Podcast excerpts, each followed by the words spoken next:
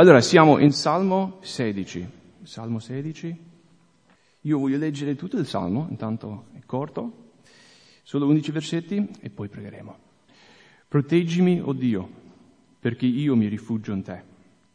O anima mia, tu hai detto all'Eterno, tu sei il mio Signore, non ho alcun bene all'infuori di te. Tutta la mia affezione è verso i santi che sono sulla terra e verso gli uomini onorati. I dolori di quelli che corrono dietro ad altri dei saranno moltiplicati. Io non verserò le loro libazioni di sangue e non pronuncerò con le mie labbra i loro nomi. L'Eterno è la parte della mia eredità, il mio calice. Tu, o oh Eterno, tieni al sicuro quel che mi è toccato in sorte. Per me la sorte è caduta in luoghi dilettevoli. Sì, una bella eredità mi è toccata. Io benedirò l'Eterno che mi consiglia, il mio cuore mi ammaestra anche di notte. Io ho continuamente posto l'Eterno davanti ai miei occhi, poiché Egli è la mia destra, io non sarò mai smosso. Perciò il mio cuore si rallegra e la mia anima esulta. Anche la mia carne dimorerà fiduciosa e al sicuro, perché tu non lascerai l'anima mia nello sceo, non permetterai che il tuo santo veda la corruzione. Tu mi mostrerai il sentiero della vita, c'è abbondanza di gioia alla tua presenza, alla tua destra vi sono delizie in eterno. Amen, vogliamo pregare. Signore, ti ringraziamo per la tua parola, ti ringraziamo per i salmi, ti ringraziamo per questo salmo che esprime il cuore di Davide e come lui era al sicuro in te, Signore. Il suo rapporto che avevo con te, il Signore fa che anche stamattina possiamo avere anche noi questo stesso rapporto con te, che possiamo stare sempre al sicuro in te, che possiamo sapere che tu non ci lascerai, anche se moriamo sappiamo che noi saremo con te. Signore, aiutaci a vivere con questa speranza e poi di conseguenza ad avere quella gioia che aveva Davide, Signore, di esultare in te, tu Dio che sei la nostra gioia e la nostra eredità. Ti amiamo, Signore, parlaci, Spirito Santo, ti invitiamo di riempire i nostri cuori, illuminare i nostri occhi affinché capiamo le glorie della tua parola, Signore. Questo lo preghiamo nel tuo nome. Amen. Allora, Salmo 16 immagino che tanto, tanti di voi l'avete già letto. Se dovessi dare un titolo a questo salmo, direi una vita al sicuro, o come noi, come credenti, possiamo avere una vita al sicuro in Dio. All'inizio Davide dice, mi rifugio in te, si rivolge al Signore. Poi vediamo cosa succede di conseguenza. Lui più avanti dice, tieni al sicuro quel che mi è toccato in sorte. Dice, io non sarò mai smosso. Dice, la mia carne dimorerà fiduciosa e al sicuro. Tu non lascerai l'anima mia nello sceo, tu non permetterai che il tuo santo veda la corruzione. Poi alla fine dice, tu mi mostrerai il sentiero della vita. Vedete la vita di Davide come lui era al sicuro in Cristo, in Dio, una vita al sicuro. Visto che viviamo in un mondo corrotto, ci sono ci saranno tante cose che cercheranno di scuotere la nostra vita. Ogni giorno affrontiamo delle difficoltà, amen? Qualcuno come me? Però in Dio, anche in mezzo alle prove, anche in mezzo a tutte le difficoltà, possiamo stare al sicuro in Cristo. In Dio troviamo una stabilità che ci sostiene per tutti i nostri giorni. C'è qualcuno come me che ha bisogno di questa stabilità, che deve, essere, che deve stare al sicuro in Cristo. Allora non guardiamo oltre Salmo 16, qui troviamo tutto quello di cui abbiamo bisogno in Dio. Allora, versetto 1, comincia inno di Davide. Come la maggior parte dei salmi, Salmo 16 è un salmo di Davide. Era il re di Israele circa mille anni prima di Cristo, quindi tre mille anni fa circa. Sappiamo dalle scritture che lui era un uomo secondo il cuore di Dio. È conosciuto anche come il dolce cantore di Israele. Infatti Davide è nominato come l'autore di circa una metà dei salmi. Quindi l'autore è Davide, questo viene dalla sua vita. E lui dice subito in versetto 1, proteggimi, o oh Dio, perché io mi rifugio in te. Davide aveva bisogno di protezione, di un rifugio e per questo motivo è andato a Dio. Dice io mi rifugio in te. Allora, se lui chiede di essere protetto, vuol dire che c'era qualcosa da cui doveva essere protetto, cioè pericolo. Non sappiamo di sicuro qual era la situazione in cui ha scritto Salmo 16. A volte è bello. Per esempio, in Salmo 3 dice proprio la situazione in cui Davide si trovava mentre scriveva quel salmo. E quindi, volendo, uno potrebbe leggere in secondo Samuele la storia di quella situazione. Purtroppo in Salmo 16 non ci viene detto la, la retroscena, per dire. Sappiamo solo che lui era in pericolo, probabilmente in pericolo di morte, perché parla della morte in versetto 10. Quale potrebbe essere il momento in cui Davide si trovava in Salmo 16? Beh, lui era in pericolo di vita tante volte, no? Degli animali selvatici quando pastorava il gregge, vero? Di Golia quando combatteva contro di lui, di Saul quando il re Saul lo inseguiva volendolo uccidere, di Absalom, suo figlio, quando ha cercato di usurpare il regno, eccetera, eccetera. Lui si trovava in tanti momenti di difficoltà, di pericolo. Non sappiamo quale sia proprio la situazione specifica, però comunque sappiamo che lui aveva bisogno di protezione, di essere protetto. E lui allora corre a Dio e si rifugia in Dio. Proteggimi, o oh Dio, perché io mi rifugio in te. E penso che già qui in versetto 1 troviamo qualcosa di attuale per la nostra vita. Abbiamo bisogno di protezione, di aiuto. Ci sono pericoli in questa vita, ci sono lotte. Certo. E quindi dove andiamo? Dove ci rifugiamo? In Dio o in altre cose? Se ci rifugiamo in altre cose non vivremo necessariamente al sicuro, vero? In versetto 4 vediamo che quelli che corrono dietro altri dei, cioè che si rifugiano in altre cose, avranno dolori moltiplicati. Invece se ci rifugiamo in Dio vivremo al sicuro. E adesso andando avanti Davide spiega com'è questa vita al sicuro. Lui si rifugia in Dio e poi vediamo com'è questa vita. Versetto 2. Ho detto all'Eterno, tu sei il mio Signore, non ho alcun bene all'infuori di te. Quindi Davide confessa che l'Eterno, l'ebraico Yahweh, è il suo Signore.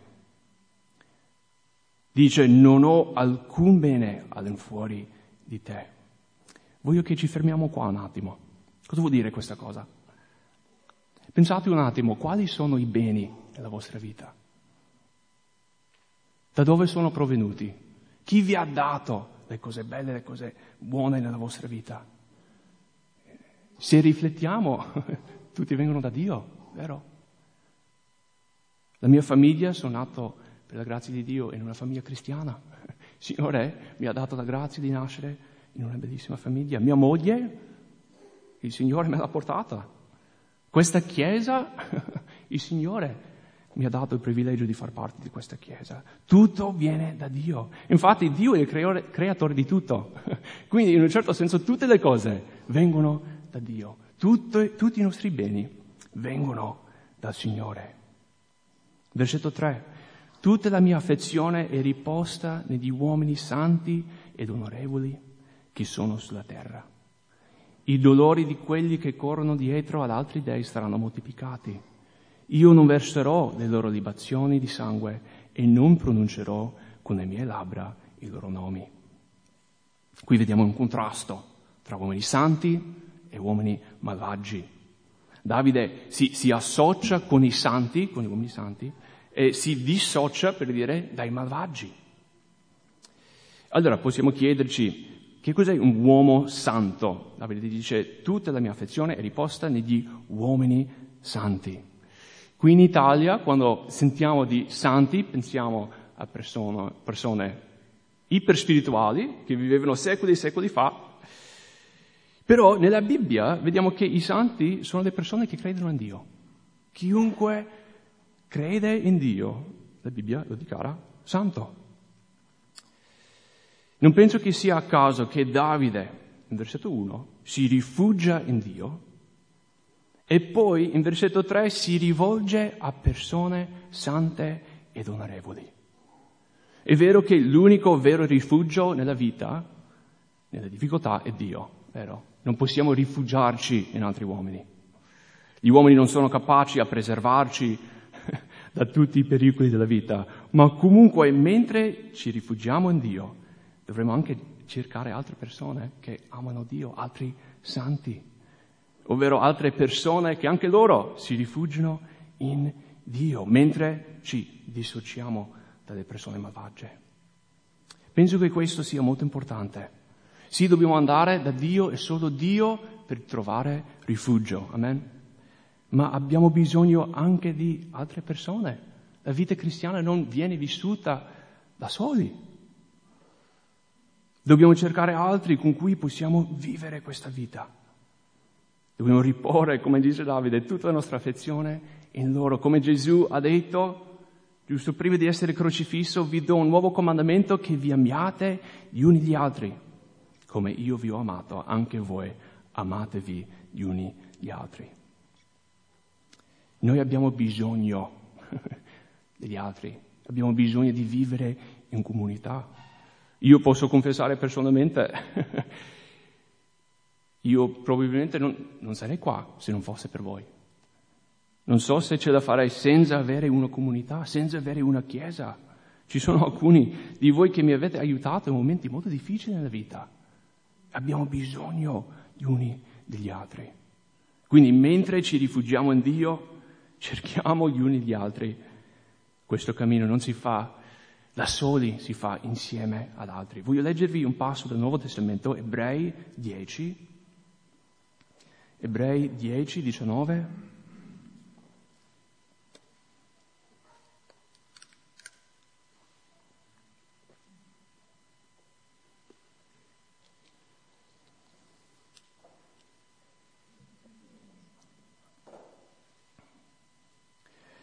Ebrei 10, 19. Avendo dunque, fratelli, libertà di entrare nel santuario in virtù del sangue di Gesù, che è la via recente e vivente che Egli ha inaugurato per noi attraverso il velo, cioè la sua carne. E avendo un sommo sacerdote sopra la casa di Dio, accostiamoci con cuore sincero, in piena certezza di fede, avendo i cuori aspersi per purificarli da una cattiva coscienza e il corpo lavato con l'acqua pura. Quindi qui l'autore di Ebrei parla di come noi possiamo avvicinarci a Dio in Cristo. Gesù ha aperto la via, adesso possiamo entrare liberamente alla presenza di Dio e possiamo rifugiarci liberamente nel luogo santissimo davanti al trono di Dio. Però lui non si ferma qua. Leggiamo adesso da versetto 23. Riteniamo ferma la confessione della nostra speranza perché è fedele colui che ha fatto le promesse e consideriamo gli uni gli altri, gli uni gli altri, per incitarci ad amore e a buone opere, non abbandonando il radunarsi assieme di noi come alcuni hanno l'abitudine di fare, ma esortandoci a vicenda tanto più che vedete approssimarsi il giorno. Bello, anche qui nel Nuovo Testamento vediamo, sì, ci rifugiamo in Cristo, adesso c'è la via per entrare nella presenza di Dio. E mentre lo facciamo, riteniamo ferma la nostra confessione, consideriamo gli uni gli altri, non abbandoniamo il radunarsi insieme, ma esortiamoci a vicenda, tanto più che vedete approssimarsi il giorno. Come Davide dice, tutta la mia affezione è riposta negli uomini santi ed onorevoli che sono sulla terra. Adesso sempre Salmo 16, versetto 5 e 6. L'Eterno è la mia parte di eredità, il mio calice. Tu, o oh Eterno, tieni al sicuro quel che mi è toccato in sorte. Per me la sorte è caduta in luoghi dilettevoli. Sì, una bella eredità mi è toccata. Ecco, l'eredità o la sorte. Dice due volte eredità, sorte, poi in versetto 6 sorte, eredità. Davide parla della sua eredità e lui è molto contento di aver ricevuto questa sua eredità. Allora, che cos'è un'eredità? Sono i beni che uno riceve dai genitori, parenti, semplicemente perché fai parte di una famiglia. Materialmente parlando, chiediamoci in questa domanda, qual era l'eredità di Davide? Non sappiamo di preciso. In quell'epoca il figlio maggiore riceveva la maggior parte dell'eredità, vero? Davide, chi era? Era quello più grande? Chi lo sa? Era quello più piccolo, esatto. Quindi non avrebbe avuto la maggior parte dell'eredità.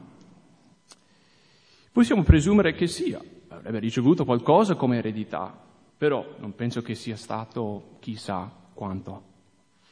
Sappiamo poi che dopo Davide è diventato ricco come re, vero? Aveva una bella eredità per dare ai suoi figli, come Salomone, che ha preparato tutto per il Tempio. Però notiamo bene qua, qual è l'eredità di cui Davide parla? L'Eterno è la mia parte di eredità. Non parla di quello che ha ricevuto dal suo papà, parla di quello che gli ha dato suo papà celeste, vero? Non parla di quello che aveva materialmente, lui dice l'Eterno è la mia eredità. È simile a ciò che Dio ha detto ad Arone. Arone era il primo sacerdote. E poi tutti i leviti loro non avevano una parte della terra promessa. Dio disse invece a loro in numeri 18-20, l'Eterno disse ancora ad Adrone, tu non avrai alcuna eredità nel loro paese e non ci sarà parte per te in mezzo a loro. Ma poi vediamo cosa dice l'Eterno.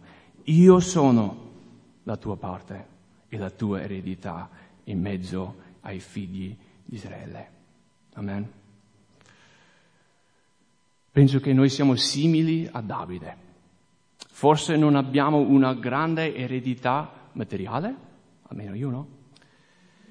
Però ciò che abbiamo in Cristo vale molto di più rispetto a ciò che possiamo accumulare materialmente in questa terra. Abbiamo un'eredità buona e sicura in Cristo. Qual è questa eredità? Poco tempo fa abbiamo studiato il libro di Efesini. In Efesini 1 vediamo tutte le benedizioni spirituali che sono nostre in Cristo. Siamo stati adottati e scelti per un'eredità. E lo Spirito Santo è la caparra che ci sigilla per il giorno della redenzione. Anche Pietro, nella sua prima lettera, giriamo un attimo in primo Pietro 1,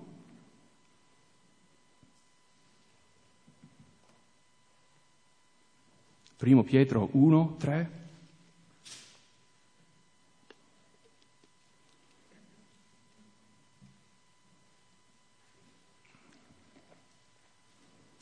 Benedetto sia il Dio e Padre del Signore nostro Gesù Cristo, il quale nella sua grande misericordia ci ha rigenerati a una viva speranza per mezzo della risurrezione di Gesù Cristo dai morti, per un'eredità incorruttibile, incontaminata e che non appassisce, conservato nei cieli per voi, che dalla potenza di Dio mediante la fede siete stati custoditi per la salvezza che sarà prontamente rivelata negli ultimi tempi.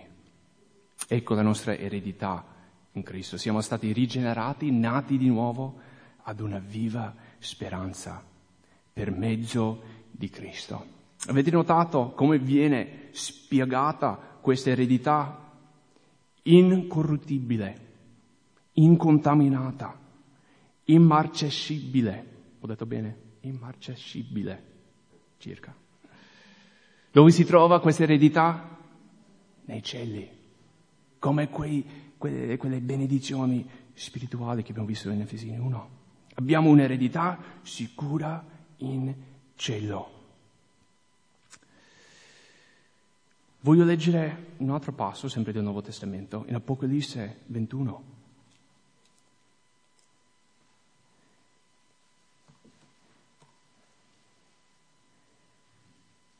In Apocalisse 21 e 22 vediamo dove passeremo l'eternità, quello che ci aspetta, quello che il Signore ci darà.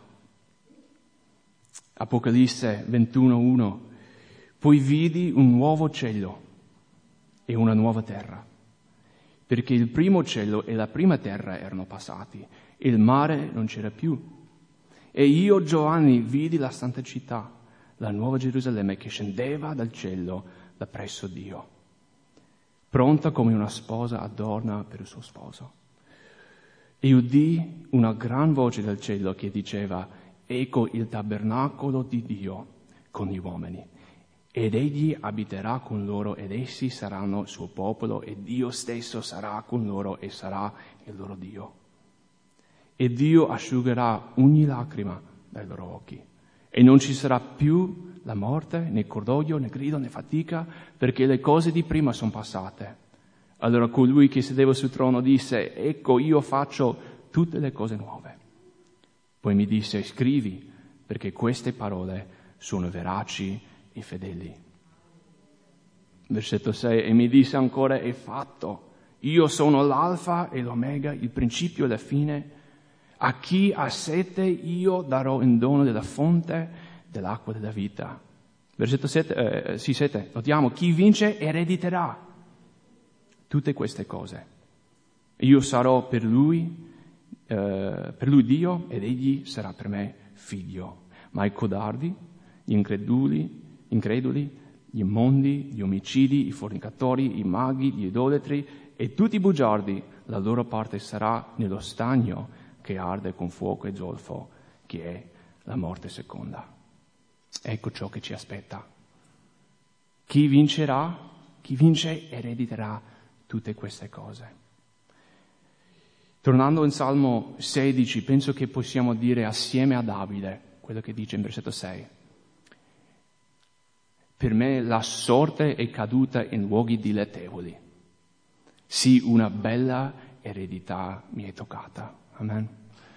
Nonostante ciò che abbiamo in questa vita, o la mancanza di cose che abbiamo in questa vita, ciò che ci aspetta in cielo va completamente al di là di quello che potremmo mai immaginare. Ed è nostro per grazia in Cristo Gesù. Versetto 7, Salmo 16. Io benedirò l'Eterno che mi consiglia.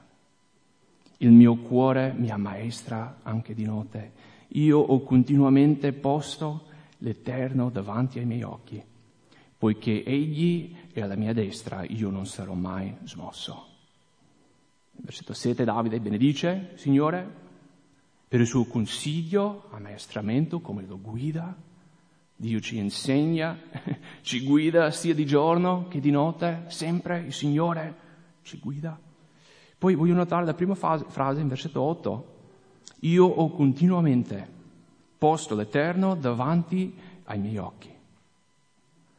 Davide cercava sempre il Signore. Lui lo metteva sempre davanti ai suoi occhi. Voleva sempre cercare Dio. Tante volte è facile vedere solo le nostre circostanze. Qualcuno come me? e a volte le nostre circostanze oscurano la nostra visione di Dio, vero? Vediamo solo quello che abbiamo davanti e non vediamo Dio. Però Davide cosa ha fatto? Nonostante le circostanze ha preso Dio e l'ha messo sempre davanti. Voleva sempre guardare Dio. Meditava sempre sulla parola di Dio, pregava sempre in modo che in ogni circostanza, in ogni momento, sia vicino a Lui. Anche noi dobbiamo decidere di, di rivolgerci a Dio, sempre, in tutto. Vediamo il risultato alla fine del versetto 8. Poiché Egli è alla mia destra, io non sarò mai smosso. Se cerchiamo Dio in tutto, sempre, noi non saremo mai smossi. Come dice la scrittura, se Dio è con noi, chi sarà contro di noi? In mezzo alla battaglia possiamo dichiarare che Dio è qua con noi in tutto. Voglio leggervi qualche versetto da 2 Corinzi 4, versetti che conoscete bene sicuramente. 2 Corinzi 4.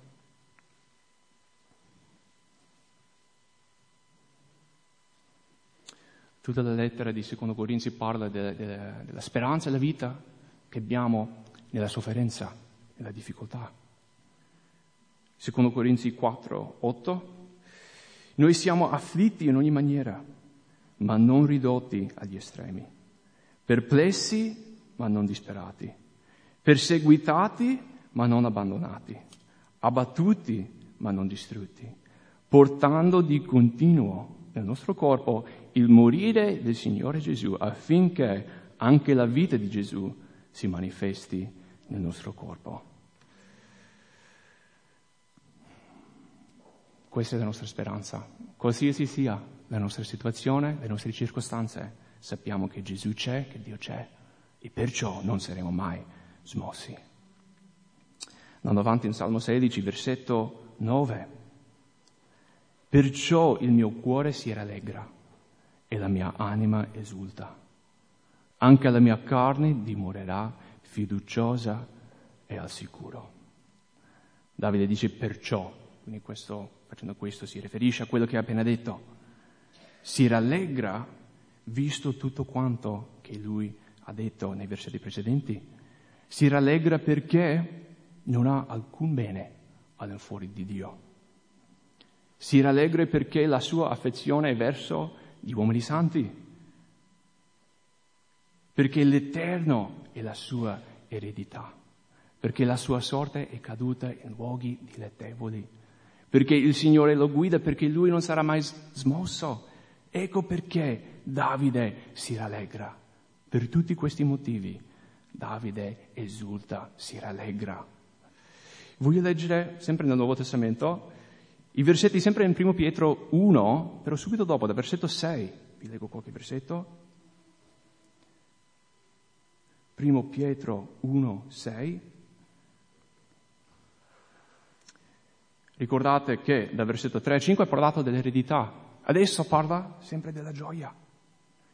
1 Pietro 1, 6. A motivo di questo voi gioite anche se al presente per un po' di tempo se questo è necessario, dovete essere afflitti da varie prove, affinché la prova della vostra fede, che è molto più preziosa dell'oro che perisce, anche se viene provato col fuoco, risulti a lode, onore e gloria nella rivelazione di Gesù Cristo, che pur non avendolo visto, voi amate e credendo in Lui, anche se ora non lo vedete, voi esultate di una gioia ineffabile e gloriosa, ottenendo il fine della vostra fede, la salvezza delle anime. Avete notato alla fine del versetto 8? Voi esultate di una gioia ineffabile e gloriosa. Quando capiamo l'eredità che abbiamo in Cristo, quando capiamo ciò che Lui ha fatto per noi, non possiamo fare altro che gioire con quella gioia ineffabile. Versetto 10 perché tu non lascerai l'anima mia nello sceo e non permetterai che il tuo santo veda la corruzione. Allora, bisogna capire due cose qui. Uh, lo Sheol. Che cos'è lo Sheol? uh, il nome ebraico per il luogo dei morti. Poi anche, nella seconda metà del versetto, non, per, non permetterai che il tuo santo veda la corruzione. Vedere la corruzione è sempre un termine simile, quindi morire e poi stare là, non avere mai una speranza, non vedere più Dio, morire e basta. Quindi Davide in pratica dice, anche se muoio, Dio non mi, abbon- non mi abbondon- abbondanerà. Grazie. Lui dice, quando muoio sarò con il Signore. La morte non è la fine Dio non lascerà i suoi figli nello Sheol. Ed è la stessa cosa, la stessa cosa è vera per ogni persona che crede in Dio, sapete? Saremo con Lui. Quando moriamo saremo davanti alla presenza di Dio. E nell'ultimo giorno risorgeremo assieme a tutti i santi, come abbiamo cantato. Come succederà? O per mezzo di chi succederà? Gesù. Vero? La risposta dalla scuola domenicale. Se non sai cosa rispondere, Gesù. Questa volta noi risorgeremo per mezzo di Gesù. C'è un sermone molto importante nel Nuovo Testamento che spiega questi versetti. Nel giorno di Pentecoste, Pietro ha fatto la sua predica più o meno su Salmo 16. Vi leggo qualche versetto. Atti 2, 22. Lo Spirito Santo è, è, è sceso e tutti intorno stanno dicendo ma cosa è successo? Perché questi qua parlano così? E poi Pietro comincia a predicare e spiegare il Vangelo a tutti coloro che erano intorno. Atti 2, 22. Uomini di Israele, ascoltate queste parole. Gesù il Nazareno, uomo accreditato da Dio tra di voi per mezzo di opere potenti, prodigi e segni che Dio fece tra di voi, per mezzo di lui, come anche voi sapete. Egli, dico, secondo il determinato consiglio e la prescenza di Dio, vi fu dato nelle mani e voi lo prendeste e per mani di iniqui lo inchiodaste alla croce e lo uccideste. Ma Dio l'ha risuscitato, avendolo sciolto dalle angosce della morte, poiché non era possibile che fosse da essa trattenuto. Versetto 25, infatti Davide dice di lui, io ho avuto di continuo il Signore davanti a me, perché Egli è alla mia destra affinché io non sia smosso. Per questo si è rallegrato il cuore, il cuore mio, scusate, e ha giubilato la mia lingua, e anche la mia carne dimorerà nella speranza, poiché tu non lascerai l'anima mia nell'Ades e non permetterai che il tuo santo veda la corruzione. Tu mi hai fatto conoscere le vie della vita, tu mi riempirai di gioia alla tua presenza. Avete visto il nostro salmo? Sul giorno di Pentecoste, Pietro predicò su questo salmo. Avete notato come Pietro capisce Salmo 16? All'inizio del versetto 25, Pietro, ispirato dallo Spirito Santo, dice, infatti Davide dice di lui, chi è lui? Cristo. Questo salmo parla di Cristo. In una profezia di Cristo, e sì, Pietro l'ha predicato sul giorno di Pentecoste. Se posso, faccio una piccola parentesi. Ammetto che a volte la Bibbia è difficile ad interpretare, vero? Ci sono alcuni versetti che dici, ah, però tante volte no, altre volte è facile. Perché a volte, come in questo caso, la Bibbia interpreta se stesso. Leggi Salmo 16 e dici, ah, ma, ma vedi che Pietro lo spiega in Atti 2. Non dobbiamo complicarci troppo la vita. A volte la, la Bibbia spiega il suo significato proprio in un altro passo. Parentesi finita. Pietro dice che Salmo 16 parla di Cristo, specificamente riguardo la sua morte e risurrezione.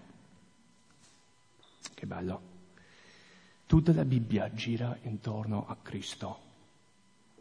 Come abbiamo visto, non abbiamo alcun bene all'infuori di Gesù, di Dio.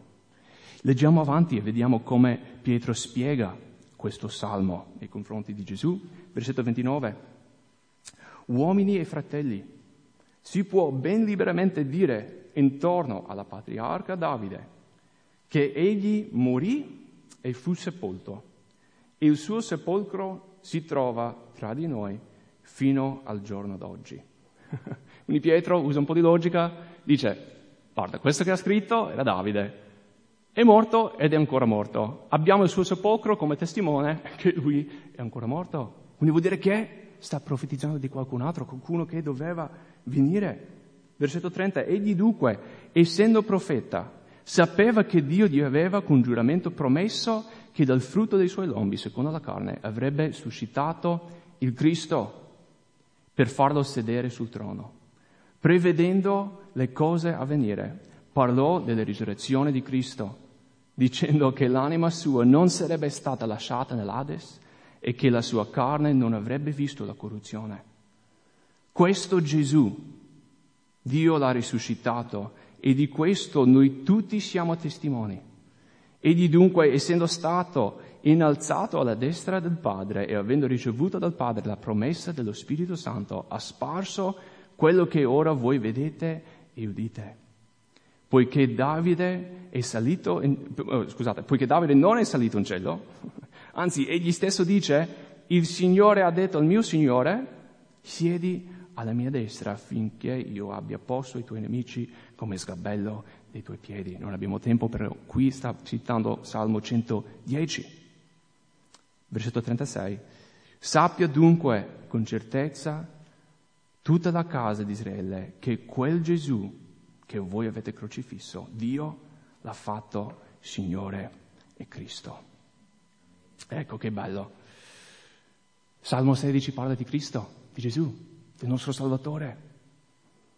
Parla della sua morte e della sua risurrezione profetizza riguardo le fondamenta della nostra fede.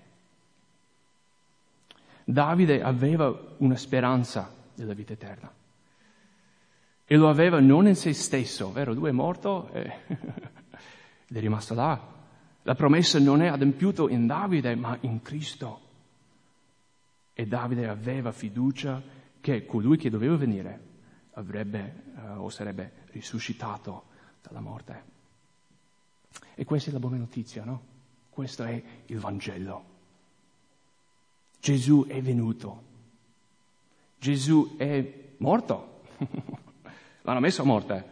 Però Gesù non è rimasto morto, è risuscitato e ora Gesù è seduto a destra del Padre. E questo, fratelli e sorelle, è un fatto storico. In che anno viviamo adesso? 2022 dopo? Cristo, era, cioè, non, è, non è molto difficile spiegare questa cosa.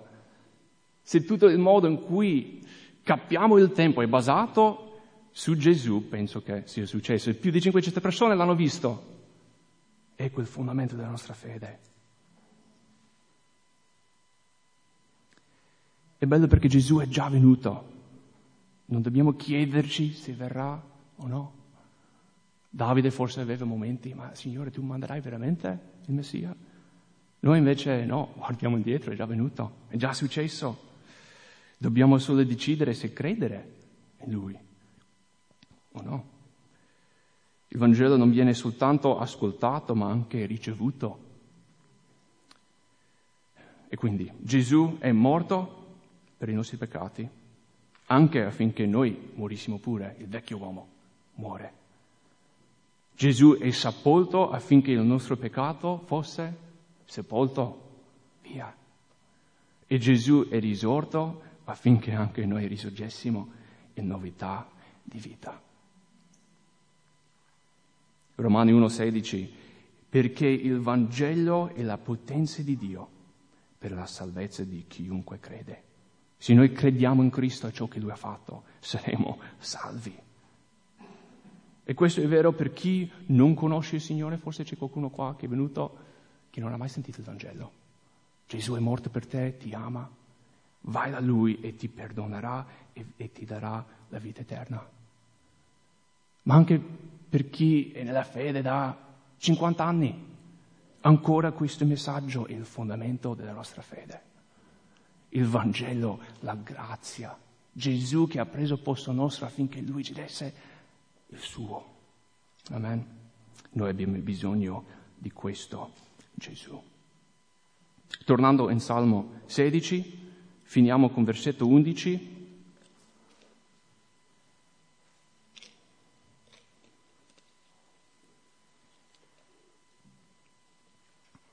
Salmo 16, versetto 11.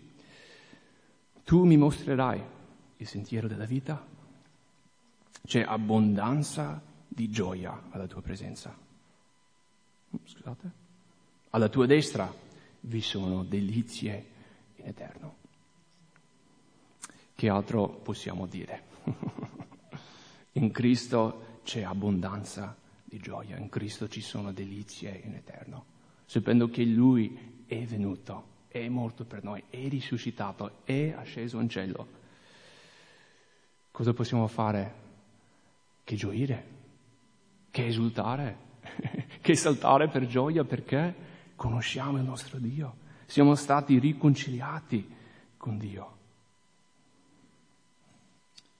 Tutto il bene della nostra vita, come abbiamo visto in versetto 2, si trova in Lui, in Cristo. Ricordate in Efesini le due parole principali, se posso dire, in Cristo, tutto quanto in Cristo.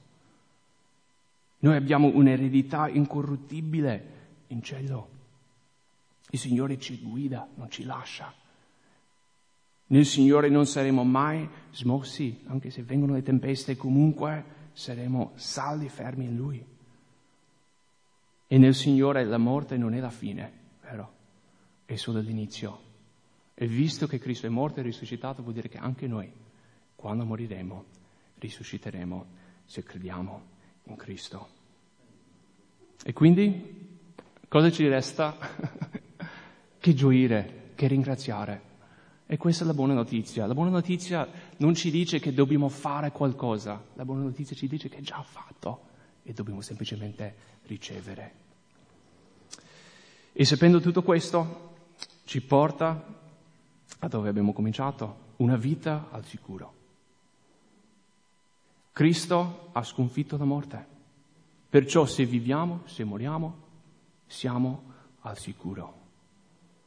Cristo ci ha accolti e nessuno può rapirci dalla sua mano.